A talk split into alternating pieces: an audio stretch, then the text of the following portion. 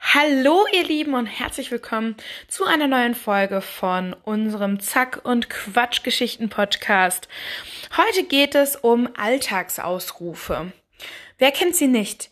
Die Weisheiten von Eltern, Großeltern und ich gebe es zu, auch von Jugendreferenten. Ein bekanntes ist zum Beispiel, wer anderen eine Grube gräbt, fällt selbst hinein. Aber auch die Frage und Suche nach dem Sündenbock oder jemandem die Leviten lesen lassen, kann einem bekannt vorkommen, oder?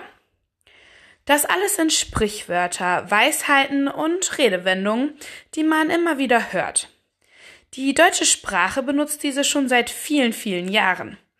Aber woher kommen diese denn eigentlich? Du wirst überrascht sein. Sie kommen aus der Bibel. Wir zitieren die Bibel also viel häufiger, als den meisten von uns bewusst ist. Sprache wird als ein Verständigungsmittel zwischen Menschen verschiedener Herkunft, Berufe, Generation und Religion verwendet.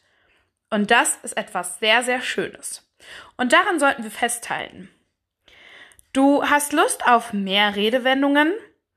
Die folgen jetzt. Diese stammen alle aus der Bibel und mal schauen, welche du davon verwendest oder beziehungsweise kennst. Du weinst dir die Augen aus. Dir stehen die Haare zu Berge, dir wird Angst und Bange, du trägst jemanden auf Händen. Alles hat seine Zeit. Du nimmst dir etwas zu Herzen. Dir geht ein Licht auf. Auf Herz und Nieren prüfen. Hochmut kommt vor dem Fall. Und das sind nur einige von vielen, vielen Redewendungen, die aus der Bibel stammen und die wir in unserem deutschen Sprachgebrauch verwenden.